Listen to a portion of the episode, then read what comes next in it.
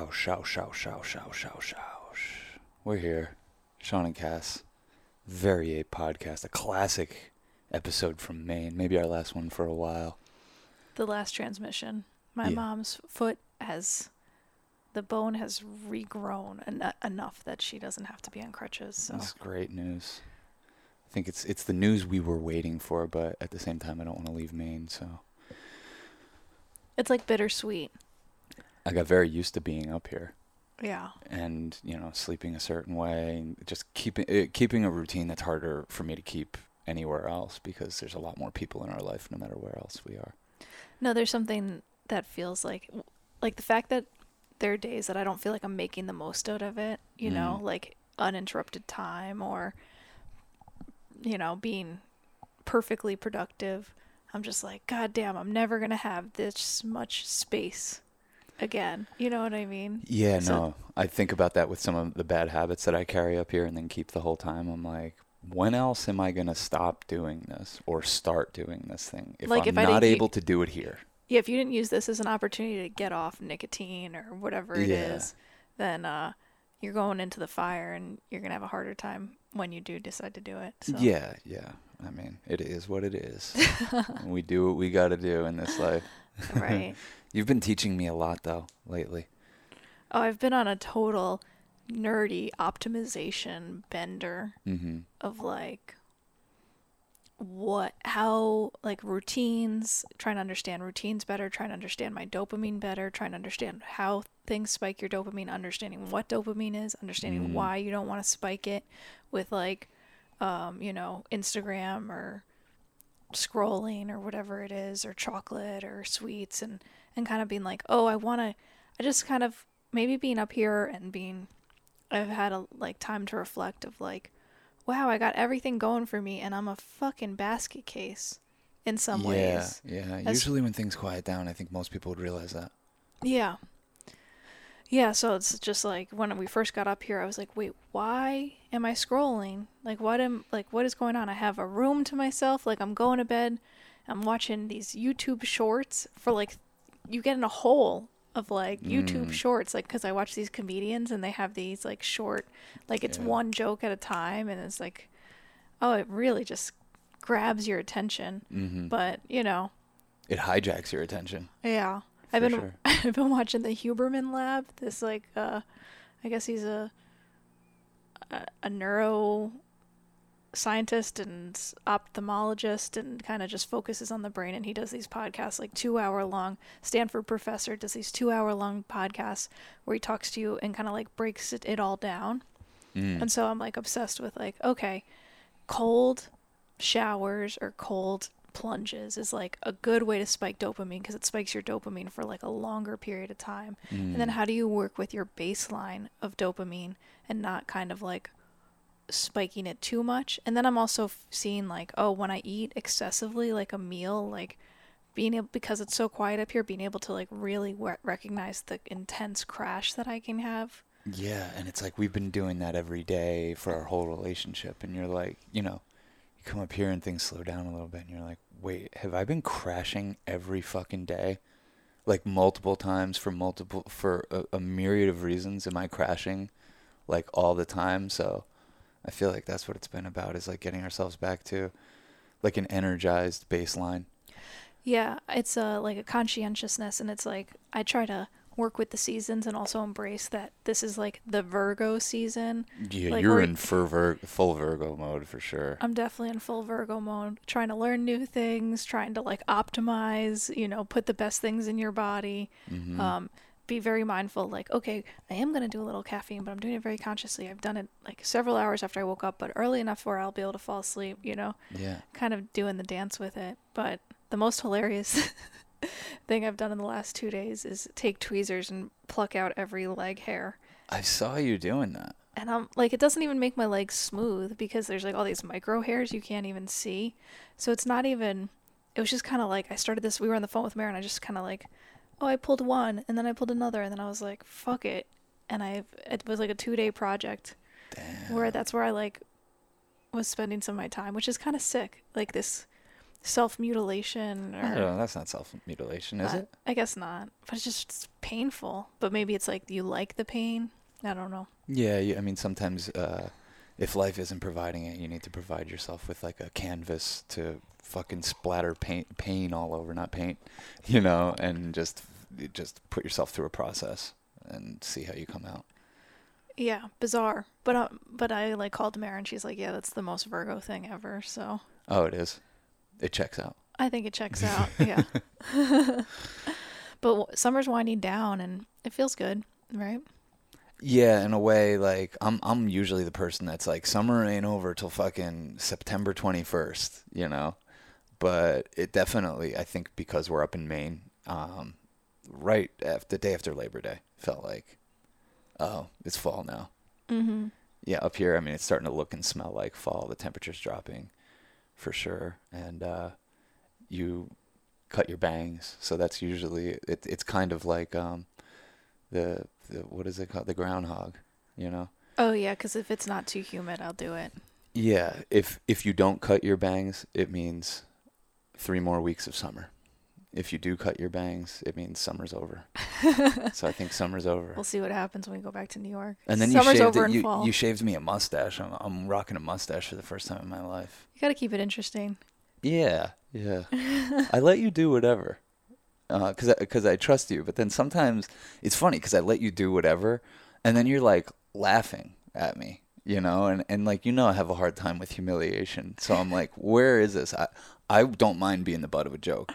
But like, are we humiliating me? Like, where are we crossing the line to where like this isn't sexy anymore? Or I'm not sexy. Like, it fucks me up a little bit. Like, we basically make these decisions about my facial hair and do it right then and there.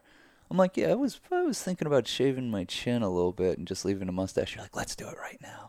Yeah, and then I can barely contain my laughter. You're just laughing at me, like, and every time I see you, see, because I forget, because I'm not a, a big mirror gazer, so I forget, and then I see it in the reflection of you and your mom, like the double take, like, oh yeah, Sean looks ridiculous right now, but it's cool. I'll rock it for a little bit. At first, I was like, "You look too much like a cop," but then I've gotten more used to it. No, yeah, well, that's the first thing you said to me the next morning. You're like, I'm a cop, you idiot. No, I And I'm said, like, and I said, "You're a cop, you idiot." I'm like, no. I'm like, we can't allow the police to fucking co-opt a, like a, such a badass, time-honored facial hair tradition. well, you also got the narc hat too. well, yeah, that's part of that's that's part of the my whole like I'm just doing psychic security here. yeah. Yeah, yeah, but I mean, mu- mustaches have been like I, I don't know. I I associate it. Um, I feel like the the police co-opted it for a while, but not anymore. You know, I don't think that uh, as a whole the police are are rocking mustaches. That was like more of an '80s thing. I like because I get to see your chin. That's got a little clef or whatever. I mean, yeah, I have a classic chin. Yeah, so you got to show it off. People need to see it. No one's seen it in 11 years. I know. The first time I met you, you didn't have a beard, and since then, Yeah, I well, I told boy. you I didn't even know if I could grow a beard, you know, like, and then I just uh, uh, New Year's Eve, I think, uh, 2009, going into 2010, I shaved on New Year's Eve, and then I just stopped shaving ever since. and then you're like, "Wait, why was I been doing that?" Shaving Oh my day. god, the second that you stop shaving every day, like it's yeah, it's one of those things like what the fuck? Why was I fucking doing that whole rigmarole routine, you know what I mean? Like I understand why some people do it for but for me I'm like it always irritated me, it always irritated my skin. I was annoyed that I had to do this thing all the time to look a certain way, and then I let go and let God and next thing you know, I'm a mustache icon. Cheers to that. Yeah, I'm full of fucking jibba jabba. You give me a couple sips of coffee, I'll fucking jibba jabba you all day. I'm gonna hit this a nice sativa. But yeah, Level it out. Pure alchemy. yeah. Um. So what's been going on, Sean? Hmm. Everything and nothing. You know, I feel like I'm having uh like really like it feels like I, I don't it feels like like come to Jesus moments about my uh my craft and Mhm. like trying to get better at my craft and thinking about it in different ways and stripping things down and and I realize how much of my craft is like you know, appearing to be confident and appearing to not question things and appearing to just, you know, have it all be instinct and this and that and but there's another force at play and it's me, you know what I mean? That the like I don't know if I don't know if what I'm saying makes sense, but I'm thinking about my craft in a way that I'm not getting in my own way or feeling like, oh, here's how I need to come off the cast or I need to come off like I got it in, together. Like we're talking about a project we're working on, and I'm like, yeah. Bottom line is, it just needs to be better.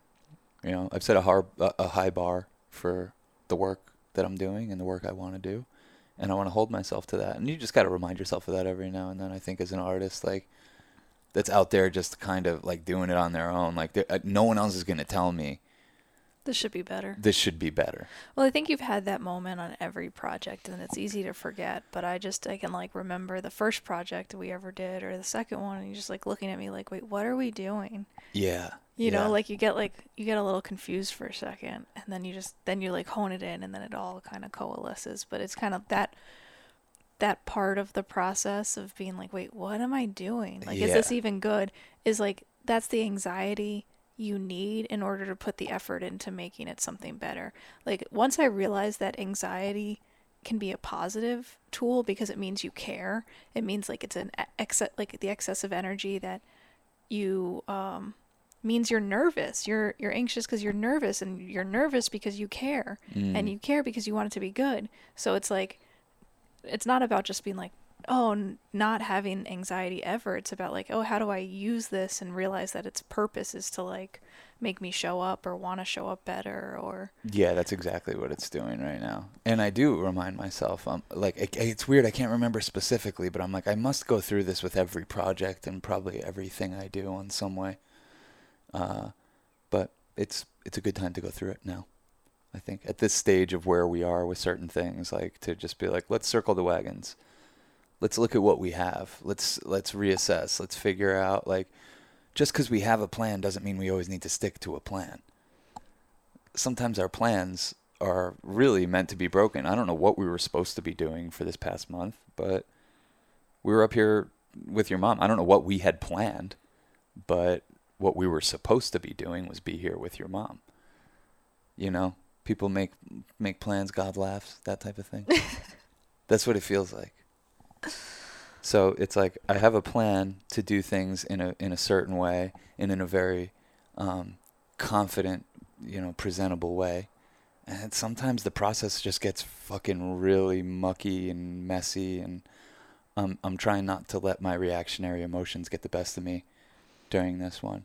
Well, I think that's like the beauty of documentary in particular is that you don't, you can't control what you're gonna get exactly so it's like you're really good at working at what you do get.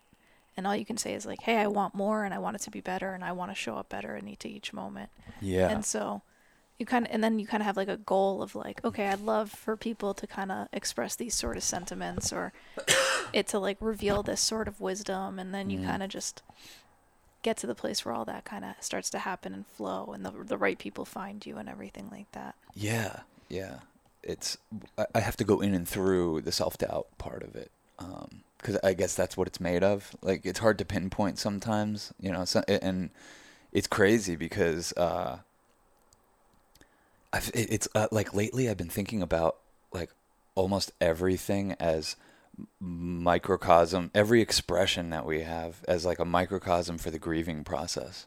Mm, what do you mean by that? Well, do you know the like the five stages of grieving?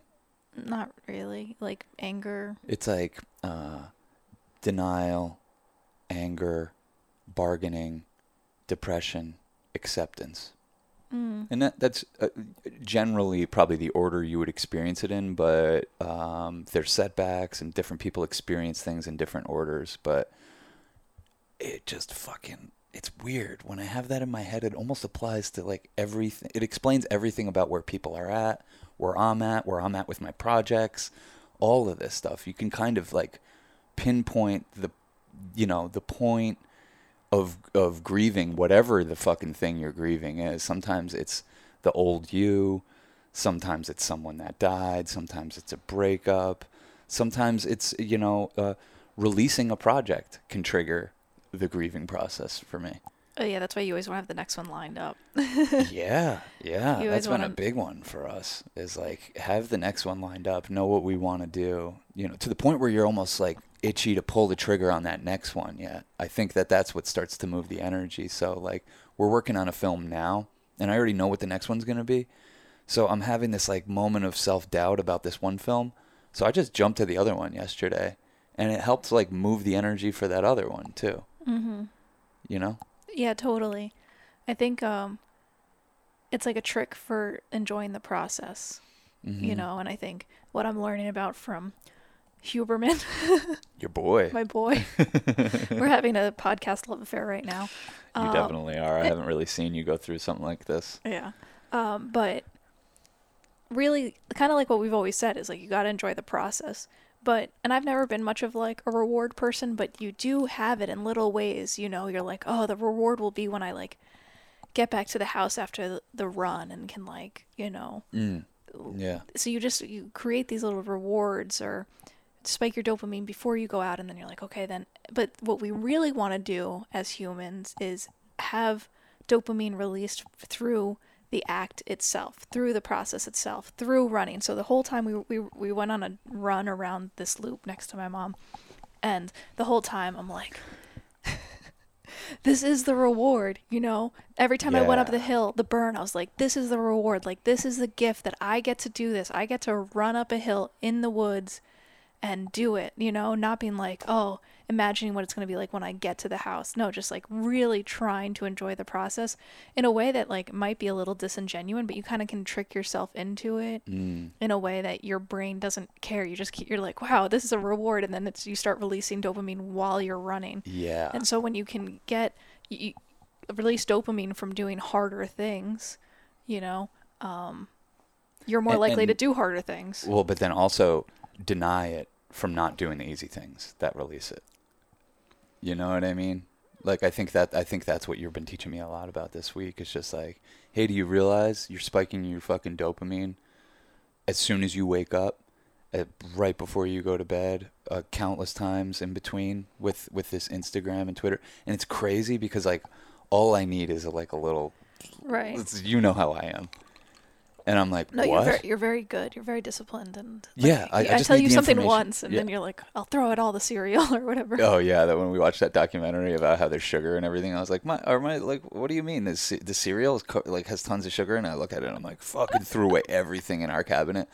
It's kind of like you you were tipping me off about like, for me, I just have uh, I have Instagram and Twitter on my phone, and Instagram I like I mainly use for um like communicating. A lot of people communicate through. that. I wish I could figure out a way that I could communicate with those people without having to open up that app because I do know what you mean. It's a it just pulls you in and it's fucking sets you just into like you you don't feel good after you come out of there. I don't think. Very it's, it's like shallow dopamine spikes and i'm like i'm a big lover because of it because i love seeing what's going on with my friends.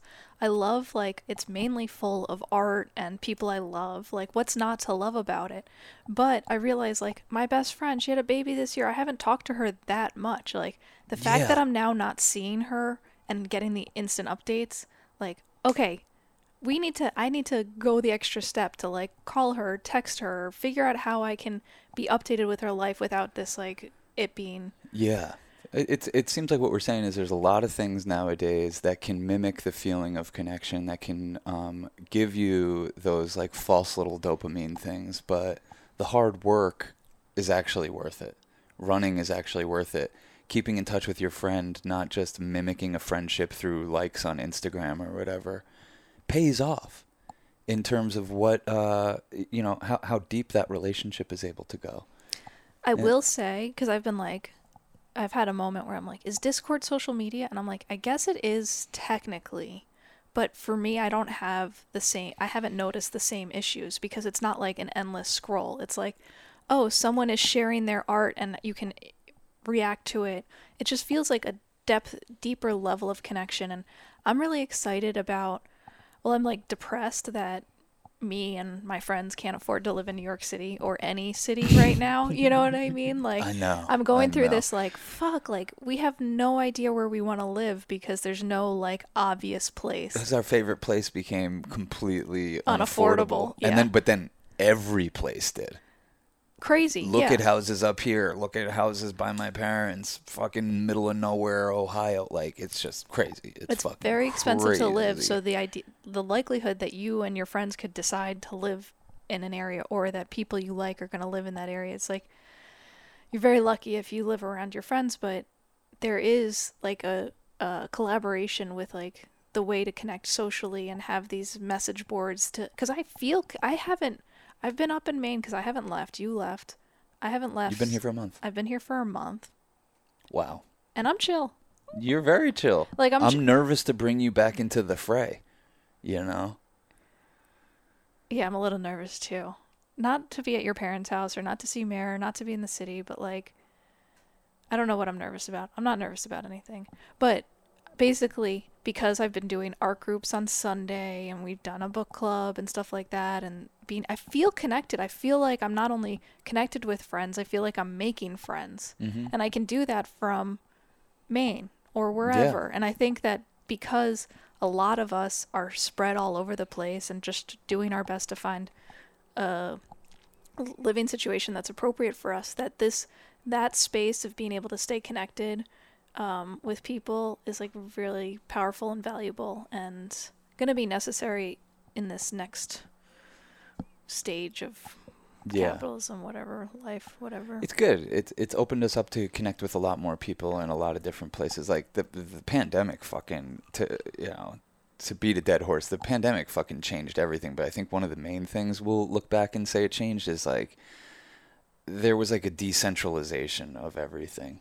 I think that not mm-hmm. only did our city become unaffordable, but it just became like untenable for a lot of people once the pandemic started and we kind of like pulled back a little bit and like we weren't allowed to hang out with each other. It's like, well, that's what this whole experience was about. this is is why we're here. it, it's we all came here to pursue art and find each other and meet each other and now we don't need that place to do it mm-hmm. anymore you know because we've uh we've figured out other ways to connect and I, you know I, I think ultimately for us uh, this this next chapter even in our social life is going to be a lot healthier because I think it'll be us spending concentrated amounts of time with curated groups of people that we want to spend time with. Whereas before we were just like every day we just wake up in the city and it's like whoever hits us up today, they can come over if they want. Mm-hmm. Sometimes those hangs would last a week. And sometimes we'd have to be like, we'd go th- through a week of like people just like coming over, and we would have to look at each other and be like, I don't care who it is. Like, you No had said more. this to me, and I've said this to you. Like, I don't care who it is. No one is allowed over today. Yeah. Because it, not that we don't love people, but just like, it can really disrupt your day, especially when you're like gonna fucking smoke a blunt, you know? Oh yeah. Yeah. you're like every totally. day you're smoking a blunt with some new homie who's coming Yeah, through, and yeah, you're like, exactly. "What the fuck is going on?" Or old homie who's like, "Hey, happen to be in your neighborhood." I'm like, "Yeah, happen to be here because you live in this neighborhood too, and you you live a block away. Of course, you're walking by smoking a blunt. and You want to come up and have one with me, and of and course, yeah, I'll down. do it." and that's what I spent ten years. We spent ten years doing that, literally. Fucking any motherfucker who wanted, who was walking by, oh, I'm in your neighborhood, I'm in Greenpoint, I got some weed, or do you have some weed, or whatever. Yeah, the day know? gets like hijacked in a way that was really beautiful, but in it a way felt that it felt like we were in a flow of life to where, where you're not really questioning things so much. That to a fault, not questioning like, oh wait, is my career going down right now? Am I should I be doing something? Uh, the truth is, not really. There was nothing to really do, but uh, you know, No, my mom was like, "Yo, you guys made so much money. Where did it all go? Like, you guys should have bought a house. Like, that's what people do when they make money. They they figure out their housing." And we're like, "Uh, yeah, it's like we figured out um, we figured out a community and and uh, We it threw cost us a lot. We parties. threw parties and we're very very generous. We still are, you know.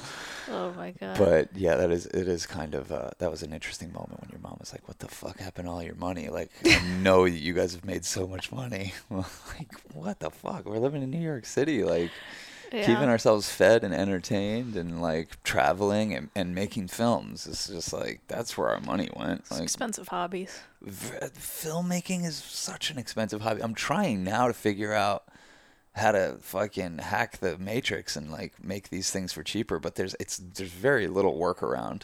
You know? Yeah. Yeah, it's just an expensive hobby. Yeah. But it's our life. So What are you gonna do? what are you going to do? But I think I think times like this where we're we're isolated and we literally can't be around anybody, we can't really do our thing. It kind of it it brings into focus like what we were doing before. It's so funny. I just feel like I'm in this endless cycle of being like, what the fuck was that motherfucker three months ago doing? That fucking lunatic. What the fuck were you doing, dude? Like, like that's like I feel like it's like in three month chunks. I just like take like some huge what I think is step forward in my progress and the way I'm thinking about things. It might not look any different Right. to someone like you, but I do think I've calmed down a lot. I do mm-hmm. think I've become less harsh and less reactionary. You're great. no, you are. You're you're always great. But yeah, you're you've been especially chill. Yeah, yeah, because I think I'm at the acceptance part of grief. Yeah. You know? Yeah, I think I was in the depression stage for a little bit. Just like, oh man, but I don't know. I just you all I got to do to go from depression to acceptance is just zoom out. You know, bring some gratitude in, zoom out and just be like, "Look, I made it so far being a filmmaker. Like I made it so far. I've been able to pay bills and whatever. Even if I can't do that ever again, it's like that was, that was pretty good. We had a good run. We had a good run. We're the kind of couple who's gonna have a suicide pack. Oh yeah, totally, totally. We're like, you know, spending ten minutes planning for our future. Fuck that. Let's just fucking end it all when the time comes. God, like like all these like we were just talking with your mom about like these fucking nerds like trying to defy death and like being like, "Oh no, bodily death is is going to be a thing of the past. People will be living 150 200 years like why? Why why are you oh doing yeah. this? No, quickly. There's this guy David Sinclair who like is like, you know, aging's a disease and we don't have to age. And Huberman like You're a has disease, bro. yeah. I'm like, I started watching this guy and I'm like, this guy's a joke. Like, ah, fuck this guy. Like, He's in the denial stage. he's in the denial stage. Yeah. Um, I don't want to live like that. Being like, I like the idea of like, okay, let me figure out how to realize that my brain is a tool and I can use it and I can optimize it to like bring you do more challenging things in my life to bring happiness. Like I'm all for that. But looking at every day like everything I'm doing is either like killing me or like aging me or like wanting to like looking at gray hair and being like no, like what the fuck? Like I can't Yeah. we're all aging. It's natural. I believe it happens. I think that we have a time on earth and we should open it up to the next generation. Yeah. Like I, I I'm all for departing. Mm. You know, I'm not super excited right now to depart. You know, I like it here, Yeah. but um I don't want to be living in this idea of like, all right, how do I hack my body so that I can do Uh, what no human has ever done before and live like Yeah. ex- and not die? How do I dominate and defy death? What? Come on. Come on. What people? People, come Let, let, let's let's get it together. Let's calm it down. Yeah. Yeah, it's so funny. Even as you said aging, I'm just like, oh, that's just like a fluffy word for dying. Like we're all dying. We're dying. Yeah. Yeah. And, and there's things that we do like go out in the sun that maybe speeds up dying because the radiation splits our cells and like all this stuff happens, but like this is life. We're here. Like it's chill. Like Yeah. enjoy it. Be here. Don't I don't know. I can't resist the natural process of life. Like I, and I can't look at something that is to me, I believe a natural process of life and be like that's not natural. That's yeah. actually a sickness Yeah. that we can defy. Yeah. Yeah. Exactly. These guys get out of control. And you know how you know you're out of control when you're in a YouTube rabbit hole? Every ad is like, here's how I made a billion dollars in six Yeah. months. Yeah. You know? Yeah. Well, even this guy Huberman, like every day, I'm like, so Cass, give me the goods, you know. Yeah. And you're like, he says we need to have athletic greens in our life, and I'm like, oh, this guy's fucking No, a I didn't. podcaster. I didn't like, say that. uh, I didn't you know- say that. Okay, Yeah, I know, but like it is basically what it came down to.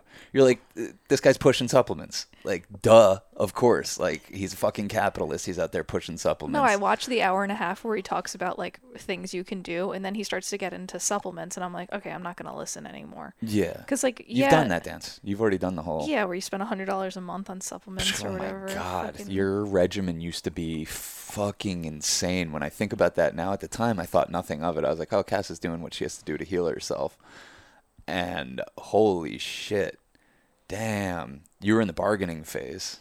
Yeah, totally. hmm That's all it was. And I te- like I uh, to your mom last night. I was trying to take credit for getting you into the acceptance phase. No, you you, know? you should take credit. Well, I don't know. It wasn't really me, you know. But I like I think you allowed for me to just put my hands on you and let your body speak through me. The divine masculine in your life, Yeah. you know, and it gave you permission to let go of all those fucking stages of grief that you were in and just move into acceptance. And once you moved into acceptance, like you've just been blossoming ever since. And not to say that there won't be setbacks and there hasn't been setbacks or whatever. No, very but like, grateful for all challenges. you changed your mind about something. Like it's crazy the progress that I've seen you make in areas that I'm just like, that's Cass. It's that's just who she is. It is what it is. It's a hopeless case. For me trying to fucking change that is hopeless. But then I see you do the work to fucking change your mind, and it's really uh, commendable. You know, I seeing spent- you get out there exercising, seeing you care about your body, like yeah, this is new. it is new. I spent a lot of time thinking there was a problem I needed to fix, and that like my body didn't know how to heal itself. Mm-hmm. And I think that's like a trap that we can get into is like there's an answer for me on Google that I haven't found yet. And if I just spend enough time looking for that answer, I will find it. Yeah. And uh yeah, in some ways Google's like been such a gift, but in a lot of ways it's fucking the worst. It's a feedback loop. It's like it sees what you're searching. It wants to give you more of that, so you keep coming back for more, But and it then it'll sell you, you, the like- product that's that solves your problem. Yeah, but it also gives you like every dopey motherfucker who's had your issue, their input on it. You know what I Mhm. mean? Rather than like, I'm not saying I only trust scientists and that you shouldn't like, you know, get people to share their input and there's other alternative ways. Like it's very beautiful for like alternative healing, but at the same time, there's a lot of snake oil salesmen out there. Oh my god. And a lot of people who like kind of you get in this crazy look loop like, "Oh, I got to add, you know, a pound of salt to my water every day." And then you fucking make yourself sick because you read this thing that's, you know, what I mean, it's just like it can get crazy. No, it does get, and you see people get caught in this loop of just like, there's something inherently wrong with me. I better start fucking searching out for snake oil, and then they find th- their bit of snake oil, and they're an evangelist for it. And then it goes through the fucking the, the stages of grief with that thing, mm-hmm. and they come around to where it's like, now they're they're an evangelist for what the solution to the problems that that thing caused are. And now now I, I fucking I only eat meat now. That's it. The only solution to me being plant-based for five years was to eat only meat. Like really? Do you think our bodies were ever meant to live in the extreme these extremes? Do you think that the stress that you're eating with is fucking any th- th- like that's the thing that makes a fucking difference you know less so the f- the fuel that you're actually putting in yourself, but how you're fucking consuming it and how charged it is and like if you're charging up like everything you eat with like oh this is either going to make or break me, it's going to start causing chronic problems and it's like getting a brain worm. It's like it's fucking well, it's sad. weaponized food. You know, you're weaponizing food and and that's why I was like a little like fuck should I not be watching Chernobyl? Because when we watched that show recently, Oh I was like, holy shit, now I feel like everything is radioactive. There's no way. Do you want me to close the window? That one, yeah, maybe that one too.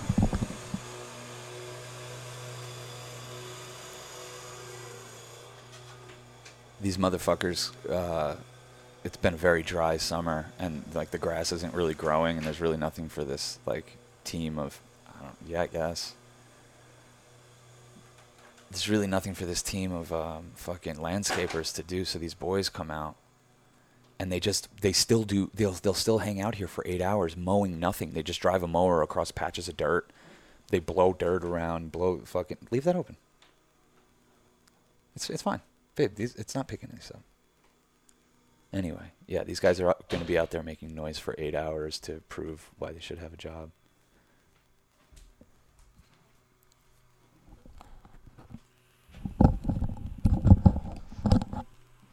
You were talking. You were talking about Chernobyl. Oh yeah, It might have given you a brain worm. uh, it did give me. You, a you have to you have to go into you have to go into Chernobyl knowing like this could give me a brain worm. This could make me paranoid. Let me just slay that little paranoid bitch inside me before I even start watching this thing. Yeah, I mean, basically a million nuclear bombs went off Yeah. and filled the air and the water and everything, and you just start to think about it, and you're like, it's too. It's a lot to think about, and it's Yeah. it could make you feel like nothing is safe. And I think what I've come to find is that affirming that you're safe is probably the best thing you can do for yourself. Yeah, don't you have a good one? You used to. You used to say something. You had like a go-to thing when you needed it more. Oh yeah, and I still say it. What is it? it. Um, I, I guess I don't say it that often. Fucking. Fucking, uh, you got to cough to get off. You got a coffee. uh, no, in the infinity of life where I am right now, all is whole, per, all is whole, perfect, and complete. I am safe. That's like a Louise Hay thing.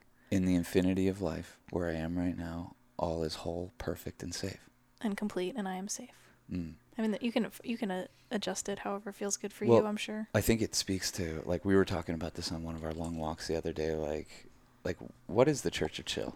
You know, what Mhm. is it about? And and like I don't even these weren't even my words. They just kind of came through me at the moment. But it's like it's really like pulling people just in into the present moment. Because when when you're when you're really in the present moment and in your breath, like things are usually pretty safe and it's good. And we get torn in every fucking direction by so many things. And the Church of Chill is like that nice green pasture in a dark, scary fucking forest of life is the green pasture of just the present moment and gratitude. And it's all good. I'm chilling. My body can chill. I can. It's such a gift to be able to chill, to not be stuck in survival mode all the time.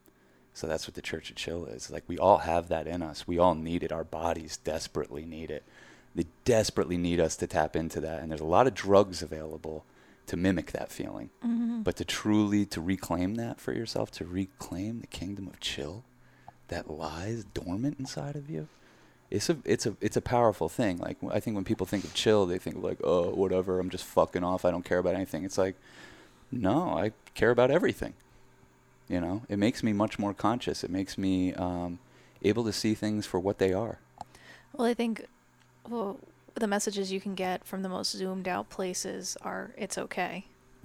yeah. You know, like it's so crazy. Like when I was like losing my goddamn mind and ha- was like, I'll do anything, and I did a five gram mushroom trip. Like my big epiphany was like, and my big mantra that was like downloaded was like, it's okay. Mm. Like even if it's not okay, it's okay. Like it's okay. It's, and, and to think that like you need to hear that, you need to know that, because you can get yourself. And then of course I went on a paranoid loop where I went to hell, and you know, because I was like, I I was testing it. I was like, but if it, is it okay if this, if this, if this, you know? And then eventually I like could get on a track where I, nothing was okay. yeah. But like I was crying tears of beauty and joy, like knowing it was okay. And then my mind was like, don't trust that, and like went deeper, deeper, deeper. And then I like created a hell realm for myself. But I Mm. still believe the message of like it's okay. It is, and and uh, at least in this country, uh, the profiteering and the corporatization of everything, and that just uh, we're we're a warmongering civilization. That's what America is. Like we're we're warmongers. So everything, like when you say when you say that that, you know your food becomes weaponized, everything is. You know when everything's been corporatized and privatized, and everything's part of this monopoly game, nothing is safe in a way. You You know, know? you know when I was like part of the reason I was like, yo, I need to chill on this dopamine is because like maybe as a Taurus or whatever, like I I get in a consumption loop of like what do I need to buy? Like I Mhm. need to buy something. I need to like looking on Etsy, like what thing will like complete my life, you know? And like realizing how or like looking at Trulia and being like looking at houses we can't afford. Like maybe one day we'll have this house and realizing like, oh, I'm medicating in this way or like releasing dopamine that's like shallow dopamine Yeah. and it's meant to pull you away from uh, this moment being okay. Yeah, yeah. like I need this thing to arrive in the mail, and then Yeah. everything will be okay. Yeah, I, I mean, I think a lot of people would look at our life right now and be like, "You guys are crazy. What are you doing? Like, what are you doing? Like being nomadic, not like having your own place, not planning for the future and setting this up and setting. It's like uh, we're chill." And it's funny. The longer we do this, I think the more the people that are very close to us realize, like, "Oh man, y'all are onto something right now." You know, everything is fucking temporary. This whole life, that taking this form is temporary. You know, uh, the the idea of owning a house is ridiculous. It owns you. You know, the the idea of owning anything, it's it's ridiculous. So it's not necessarily where our values are aligned. And for two people to realize that, and Mayor, I would include Mayor in that. For three people to like to realize and hold those values, like it's going to guide us to, I think, a more present and happy and chill existence. Yeah. And the art that comes out of that, I think, is really profound because I don't think a lot of people make that their highest intention and um, try to align their life around that. I, I don't think there's a lot of art coming from that place of consciousness. Yeah, I think uh, it's kind of fun to like trust and let things flow and and and not like we're not like resisting too hard. It's like okay, our rent went up fifteen hundred dollars a month. We have no Clear idea where we to get outta here. we have no idea where we want to live. Your parents could use our help. My mom could use our help. Like we're like okay, let's go like serve our families and circle the wagons and like I think that we both know and our families know like this isn't our permanent state No. of being, you know, but this is like what's allowing us to focus on art and other things and and um you know, I think my mom and your parents are going to like really look back and we are really look back fondly on this time that we got like to be able to be together as like a multi-generational family household for this bit, you yeah, know. and it feels much more natural than what we were doing. That's the bizarre thing. Mm-hmm. and and it's it's weird because I think that the way that uh, we've aligned our life is like it's not so much the question is like where do we want to live? It's more how do we want to live? And when we when we hold that as our highest intention it, everything just works out. How do we want to live? Not not where do we want to live not what art are we trying to make? How do we want to make it? And then then you're you're setting the stage for great things to happen I think. You're saying like uh, really good prayer for your life when you when you kind of switch it over to that. And that's just a more zoomed out perspective and less uh, productivity mindset capitalist mindset just more into the the creator and enjoyer of this experience. Yeah, and then I think that's like Virgo's like kind of the last of more of the like personal signs, you know, where you like it's about the self and I think as we like move into Libra, it becomes more about the other and so, you know, if if during this time it's more about like personal growth and transformation. Sometimes I can like resist it, be like, why am I so self focused and self consumed? It's like, well, now's the time to do that. You might as Mm. well do it. You might as well be part of whatever this moment is and is asking of you, mm. you know? you're not really self-consumed though i mean you're up here taking care of your mom we dropped everything on one day's notice. We dropped all of our plans and we said oh this is what's important in life. It's like katie having a seizure. It's a very uh, like my sister has epilepsy and when when when she starts having seizures whatever was going on isn't going on anymore and this is uh, this is the situation's the boss we are this is what we're dealing with now and katie needs us and I, it doesn't matter what our plans were for the evening caitlin's having grand mal seizures we need to rally around her and make sure she feels safe and welcome back when she regains consciousness Yeah, it's funny. I like part of leaving the city was like, I want to be more of service, like in certain ways. And I, I thought it would mean like some grand gesture up in Peekskill or us starting some community something. But it it's like in a microcosm and that's okay. It's like just being able to respond to like where in your life it's asking for that kind of energy. you're tending to the part of the garden that you can touch and that you can plant Yeah, and it's cool because then you get to grow your garden and they expand the garden and more people can be in your garden, you know? hmm Yeah, I like like thinking of life like people are flowers and um, you water the flower and you're not concerned with if it blooms in front of you. You know that now there's a beautiful flower. mm. You know what I mean? Mhm. it, like, because sometimes, like, especially in relationship, and I've felt this with exes or whatever, like, you put so much work and energy into like a relationship or into a person and you want to just like water that person and, and without attachment though Mm. because they're not your flower they are a flower in this like garden of life Yeah. like they're not for you to pick um yeah. and kill they're for you to like grow like grow Yeah. and and flourish and and be an, a flower in this world you and, know and the way we smother and kill things is just by fucking our judgment and you know being resentful and judging people and you know thinking we know what's right and here's what someone should have done it's it's very revealing with this uh with with my running practice like uh, just going out there every day with no headphones or anything just just going out there and running for at least a half hour motherfuckers will come into your consciousness and it'll test you. You know, it's like, where are you at with this? Where oh, are you, haven't at? talked to me really about that Yeah, like where are you at with this person? Where are you at with that person? How are you feeling about this relationship? Those things, like little fucking arguments from the past come up and like just all this stuff because it's it's your resistance to wanting to yeah like I like cuz I don't want to do that most of the time. And I have resistance and then like what what my mind is trying to do is like, oh, it's their fault. The reason you're fucking you're not uh, experiencing joy on this run right now is because this person did this thing to you and fuck them and what are they up to now and this and all this fucking it it it, it stirs the cauldron for sure i don't run long enough for the cauldron to get that you should. you, you really should. Yeah and it's not like oh i gotta sprint not like it just just it just getting out there and just like you know and our meditation practice can do that too. You know you're trying to just sit there in silence and listen to your breath and like the fucking storm starts up and you're like oh jesus christ. But it's good. Like it, it's good reminders because like what i've realized over the past month at least of being pretty hardcore about my training is like i don't really have like a lot of enemies out there you, you know? Like there's not a lot of you know my, my mom called up stirring the pot the other day with some shit. She's like you want to know about an email i found? Oh my god. She found she found an email from five years ago. From five years ago. Yeah and she just started stirring the pot a little bit. Yeah. But it was okay right Yeah, yeah, totally. She, you know, she found an email of, I guess you wrote to your parents like, "Hey, accept Sean and I for who we are. Like, what the fuck?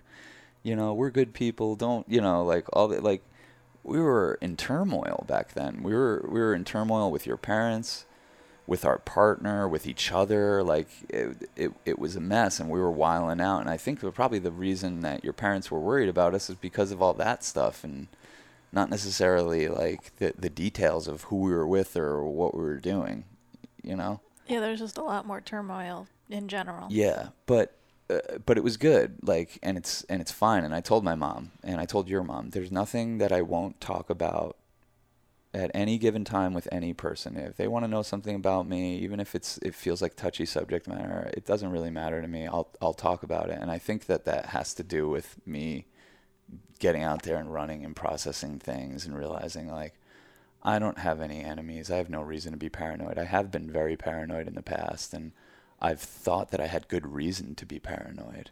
Like when when uh when people were after me when I first started making films and people were jealous and stuff and trying to take me down and shit like I could get so worked up. yeah paranoia just seems to breed more paranoia that's the problem Yeah. like I feel like there's a way that like you can be like, okay, I can acknowledge that someone might not like me or might have bad things to say, but like, is it worth focusing on that and bringing more attention to? f- f- You're watering that flower of all flowers. Yeah, it feels so stupid when you look back, you know, like, you know, how, like, on my haunches that I, I got over, like, certain people fucking poking around at my sensitive areas. And they were doing it on purpose because they knew, like, oh, this is how I can take this guy down or do whatever. But I don't know. I just have come to a place now where I'm just like, uh, it's just more of a reflection of where they were at than, than anything that I did. So like it's a way of releasing the shame and the guilt because the, the holding on to the, the shame and the guilt I felt for my part in any of those relationships is what fuels the cycle to just continue with no growth.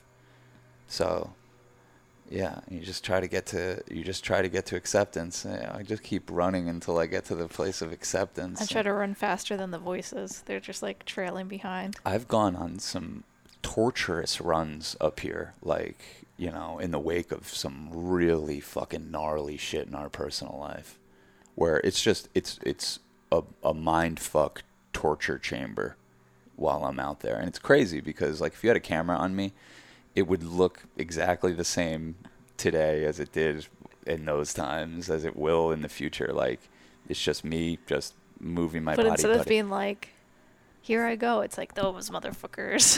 yeah, yeah. It's like, oh, fuck her, fuck him. no, I and now it needs to be like, "This is the reward." Well, yeah, yeah. You, you, you switch it over. I feel. I imagine an angel pushing at my back. A couple of them That's pretty good. sometimes. Yeah. And then I. This is such a weird saying, but I always go, "Light as a feather, quick as a bird." That's pretty good. That's not even a saying, I don't think, but Yeah. It's what helps me run. I'm like, I'm light as a feather, quick as a bird. Light as a feather, quick as a bird. I think about just like how how special it is that I get to do this, and that I'm not always going to be able to do it. And Yeah, now that I've been doing it more, I don't have to rely on those things as much anymore. Like I can literally just run and be running. mm, But you need the little tricks, especially in the beginning. mm-hmm. The Yeah. little like Yeah, but it's been nice to just like go out and run and and not even have the temptation to stop. Cuz I used to just be like, okay, if I get to this point, I can stop. Mm-hmm. Or if I get to that point, I can stop. Or fuck it, let's just stop and run Yeah. or walk. I did that the other day when I was running, like kind of on my period still, but I give that a pass. Yeah, yeah. I, I think I think what it does is it, it just it makes you uh, it it just makes me more prepared and resilient because there are people in my life like like my mom whether she knows it or not is like you know she's very fiery you know and she wants me to be as impassioned and fired up as her about something and she knows that the like there's a few things like the, the, her tools to get me there are not as sharp as they used to be. She used to be able to just mention Donald Trump or this situation or that, and I would just go there with her. And but now she knows like. Uh, maybe and this might not be a conscious thing, but like now she she's like, oh, maybe I'll poke around and like you know ask them about some some people from their past and see if I can get them going and see if I can pull pull them basically into where I think she's at, which is um, the anger part of it. But I, I've been there. I've been there. I can't stay angry at people. It's- I can't do it. The joke's on me. It's crazy. Do you feel like, because your mom, obviously, there's parts of her that are angry, there's parts of her that are in denial. Like, I'm just speaking about your mom in general right now, but like, it seems like she can hold all stages of grief at the same time. Well, we all do. Okay, yeah. We all do. And it's just like that's the whole thing is like when something comes into your consciousness, kind of like, I don't know, I just use that framework to just see where I'm at at, at any given moment with any given thing when it pops into my consciousness. okay, so it's denial, anger, denial, No, denial, denial, anger, anger, Bargaining. bargaining, depression, depression, acceptance. acceptance. Yeah. And and there's there's um there's a more nuanced one that has like seven layers to it and I don't know. I'm not I'm not saying it's a you know infallible system or whatever, but like for me it's actually really helped me because especially when you frame things as grief.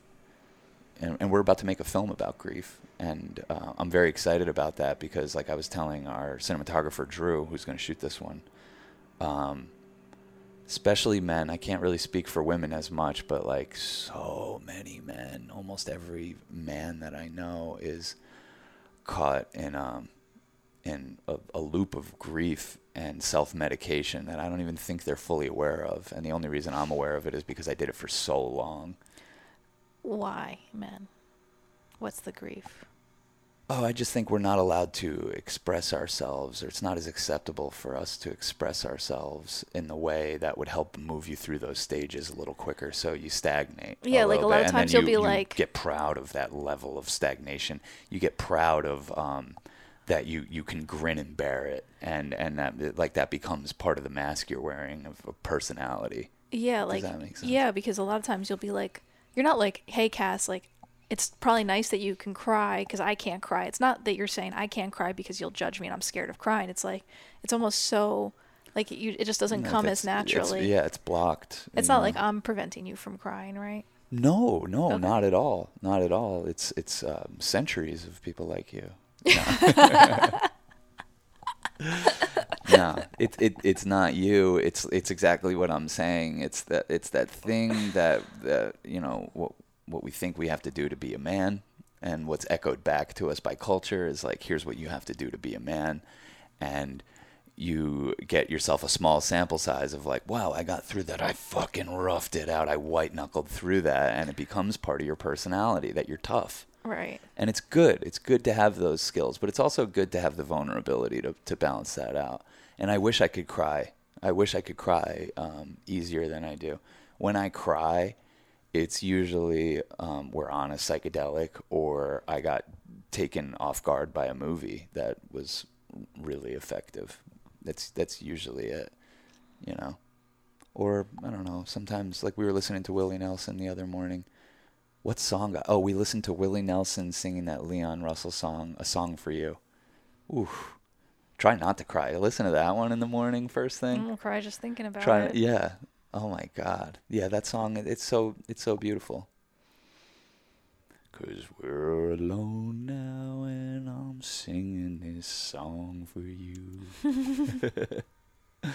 I could get you any given moment. I you know what I mean? and, and it's it's good. It's cathartic that you're able to cry. Yeah. You're crying right now? Yeah, no, Devin got me crying when he hypnotized me. Like it just yeah, it flows. But I did go a couple years in my life where I didn't cry, which I remember being kind of interesting. Yeah. Like in college and I like put on a hard shell. it's tough. It's it's tough to um to try to get through life and and not have full access to the full spectrum of emotions because uh, they're there for a reason. Mm-hmm. They're they're there as like little alarm bells and how to take control and kind of get behind the dials and and make the adjustments you need to make to to get more joy and more presence and more chill out of life. Crying because something's so beautiful, like and that song and just like reminding me of like what it means to love someone and and be in love and everything. Like crying like that is like my favorite type of crying, you know? Yeah. Like the psychedelic crying, like weeping at the beauty of it all Yeah. is probably like the best. Yeah. The best that, that life has got to give Oh, yeah. in terms of crying at least. Yeah, yeah. Remember when we um when we used to take acid and try to do like long uh eye gazing? Yeah. Wow. That really I don't know if I've ever really cried like that. And unpacks and a lot of things. and and it's not uh it's not intellectual at all. You're you're not like like when you're on enough acid and you're like ca- um, we take two tabs of acid and then like we're peaking and we're like, yo, no music, nothing. Let's just stare at each other as long as we can. and we both just cry Melt. uncontrollably, but there's nothing you can pinpoint it to. Isn't Well, that th- I mean, wild? you're seeing so much in another person. You're seeing them age. You're seeing their innocence. You're seeing their, whole life force. Yeah. Yeah. Yeah. the- their insecurities. Their everything. You see it. See it all, and then Mm. there's like this reflection. It's just like so. It's so beautiful. Yeah. Yeah, I highly recommend that actually. We should do that more often. Yeah, I was thinking maybe after this podcast we'll do it. Oh yeah. A little eye gazing. Well, I'm all about optimization right now, so yeah. Yeah, you really are. Devin's got me hypnotized and all this stuff, and I'm like, all right, let's fucking do it. It it it's it, it it helps. It helps. I think you've just uh, increased your awareness. That that's all Devin's doing for you is like like I did when I put my hands on your body and said you're fine, you're already healing. You got to stop being uptight about your diet and stop, you know, weaponizing your food. Devin's doing that for consciousness. He's just giving you the permission slip to to fully embody who you really are. Yeah, and making sure my subconscious is on board.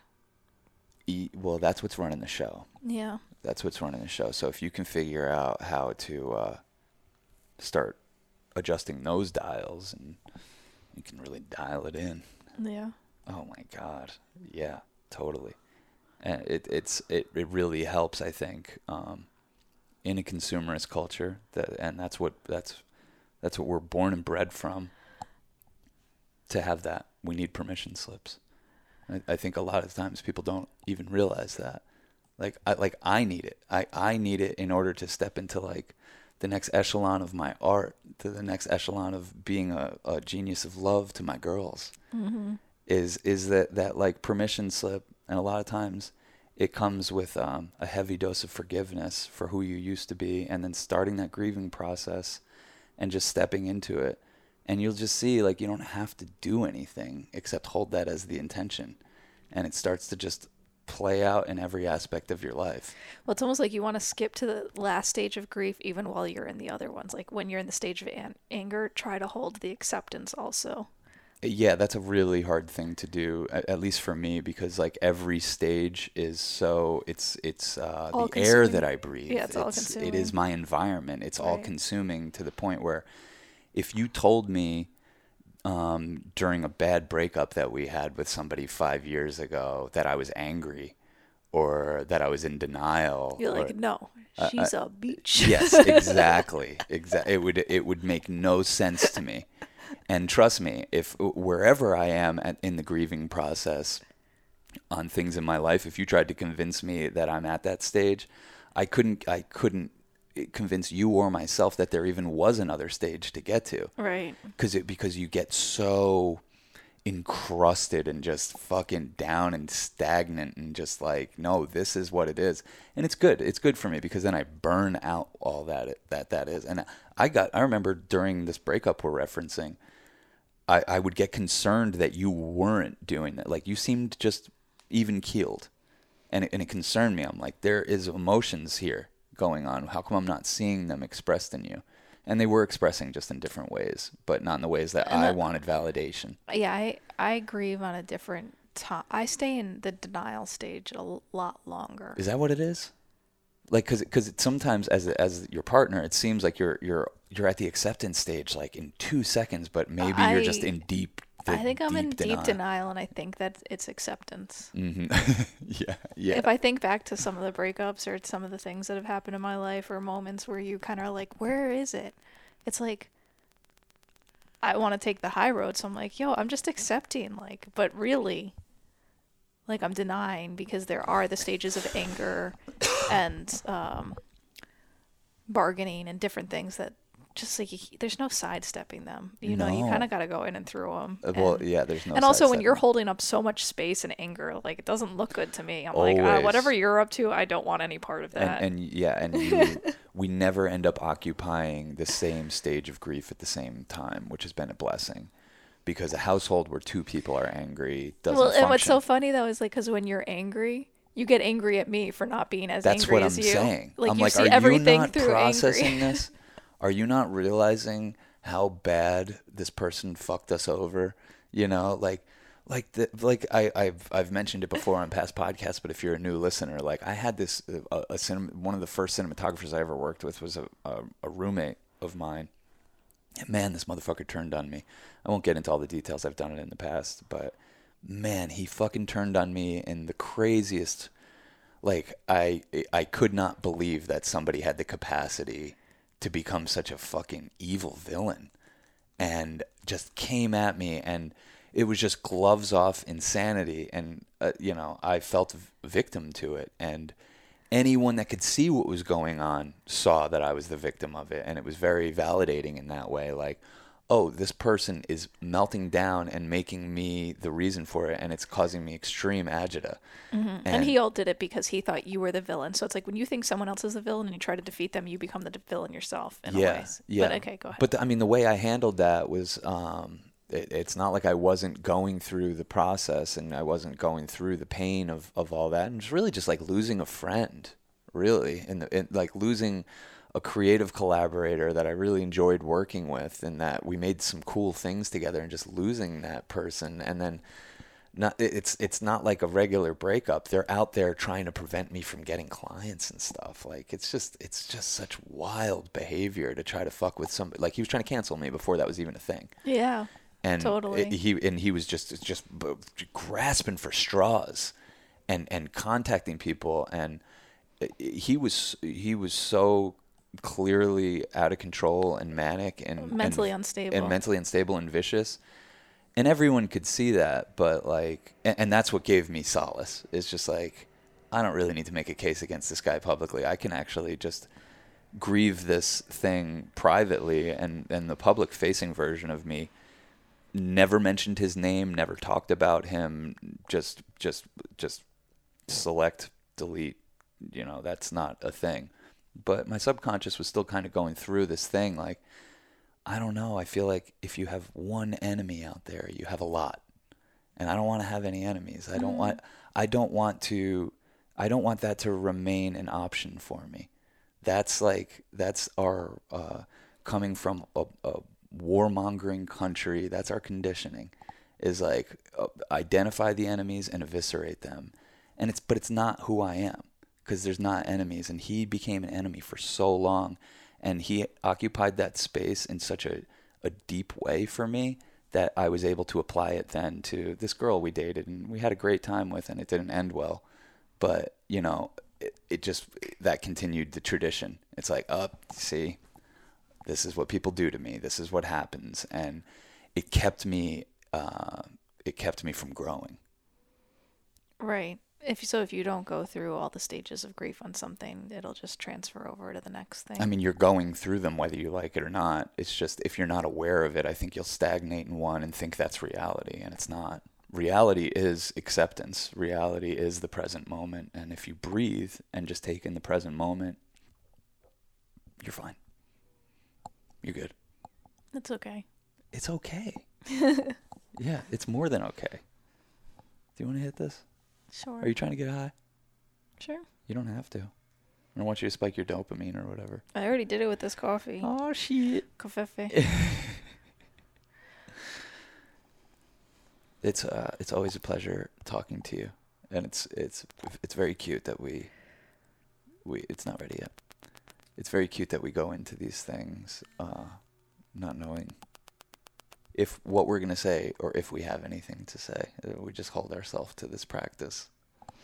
Hanging out. Just fucking hanging out, but it's good because it is the church of chill in a lot of ways, and I and I feel like I can chill around. You give me the permission to do that, and you give me the permission to be myself, and just like I'm saying about enemies, if I have an example of this in my life, I can apply it to everyone, and that's a very positive thing. You know, everyone is Cass. I, you know, you you've come to represent something very wholesome and real and loving and um, unconditional loving and forgiving and dynamic um, that I think now I can see in other people because I see it in you and you've allowed to, me to see it in myself.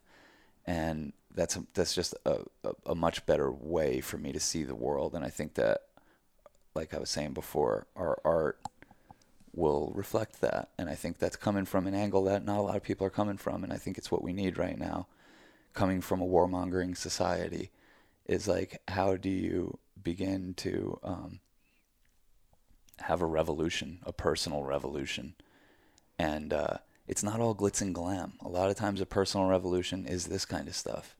It's I gotta exercise every day. I can't, and the little bitch in me that wants to make excuses as to why not has to go. Yeah, and like mindfully taking stock of things. Yeah. In an unfiltered or. Mm-hmm.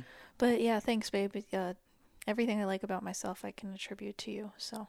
I don't know about that. I feel it. You were such a sweetie puff before I met you. I met you as a sweetie puff. You were a little rough around the edges when I first met you. You were like, "I'm never gonna fall in love again. I'm not doing relationships. It's not worth it." Now yeah. you're the queen.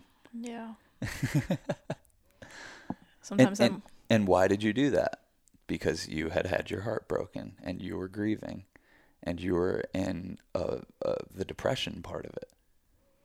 You know, that's uh, that that's that you were in the depression part of having your heart broken as a young lady. Or maybe the bargaining, like. Yeah, that might be bargaining. Bargaining, like yeah, boyfriends, men, they're too much work, and I'm not wrong. They You're are. Not. T- they are too much work, mm-hmm. and um, but it's worth it. yeah, yeah. But I I would say to like any woman that cares about hearing it from me, like men aren't what you might think they are, and and there's no like gross generalization that is gonna. Yeah, I'm sorry. Uh, I don't mean to do a gross generalization. No, no, no, no. But I'm just saying, like, in, it just there really isn't any way to box in a gender. No, definitely It's not. a, it's just it's so ridiculous when when uh I think really like Bill Burr had this wonderful thing. Like his his comedy special at Red Rocks was pretty funny because Yeah, he, he kind of talks shit on women and like just looks at like he's like look at men and lesbians like. Well, he does the joke a lot better, but it's pretty much like this like look is like because you have to deal with feminine energy all the time. Like women who are dating a woman, like it's exhausting. You know, Yeah. men who are dating a woman, it's exhausting. Like it's definitely a gross generalization, but it was just kind of a funny from a Oh, yeah. masculine perspective to like say like you Mm. know gay men look like they're having a great time you know what they don't have women Well, it's true because I- I feel like um, I feel like what in, introducing women, even if they're not a sexual partner, if as a man introducing women into a situation, um, it it triggers like something deep in our DNA, and it's accountability. Really, like like women are around. Okay, I'm, I'm a man. I need I need to be accountable. I need to um, hold great space. I need to provide. You know, like there's just certain things I think come online when women are around, and I think that's why that's why we love boys clubs so much. That's why men like you know just Saturdays are for the boys. All the cliche fucking stuff. That's all true. yeah It's because that's a safe space away from the accountability. Right. You know, the people we need to provide for, the people we need to take good care of, the te- the people we need to be on our best emotional behavior for.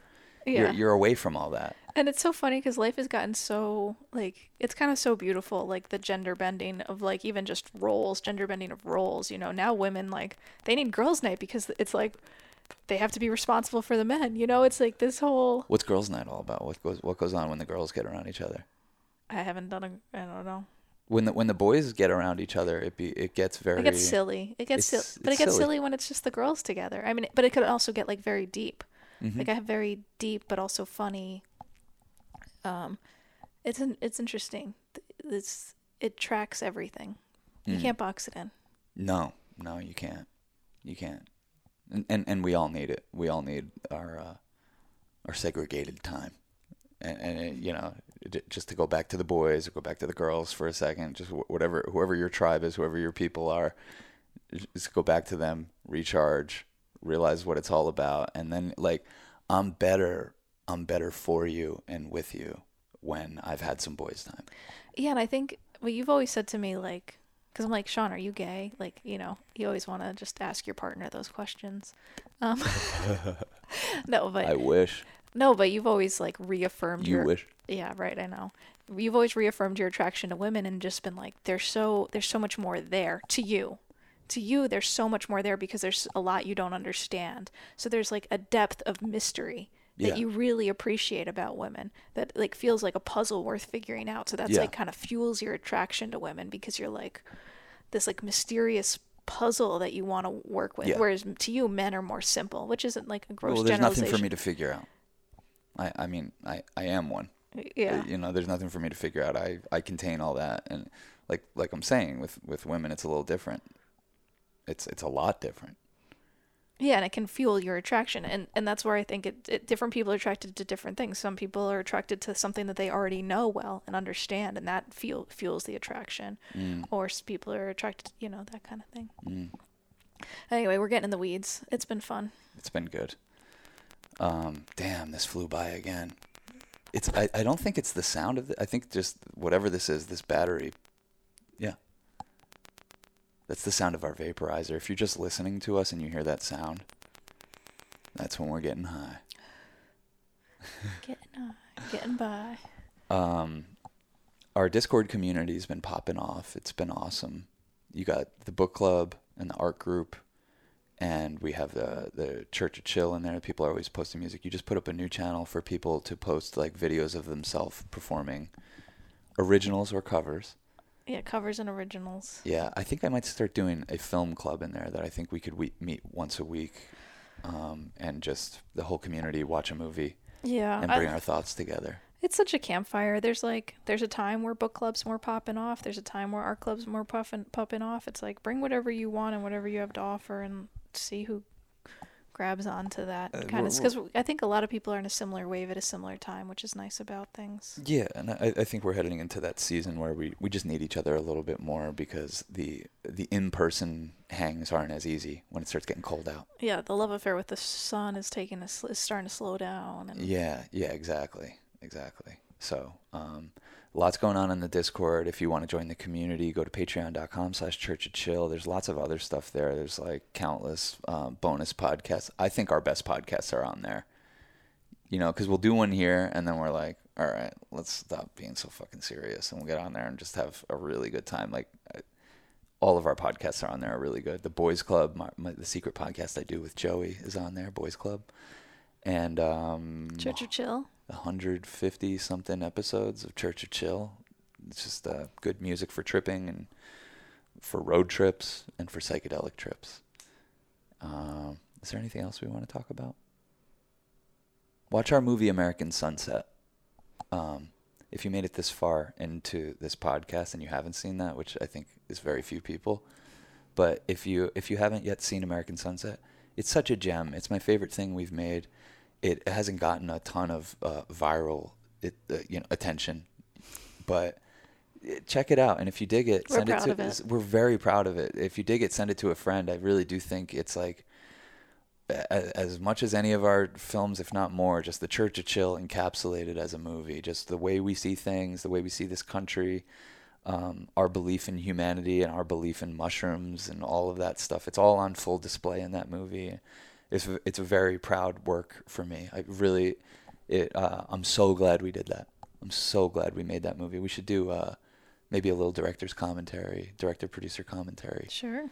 for the uh, for the Patreon. Maybe we could get Drew too. Maybe we like me, you, and Drew sit down. That'd be fun. Yeah. Cool. All Cool. right. Well, join us. Patreon.com slash Church of Chill. Thanks for joining us again. Peace, love, and magic.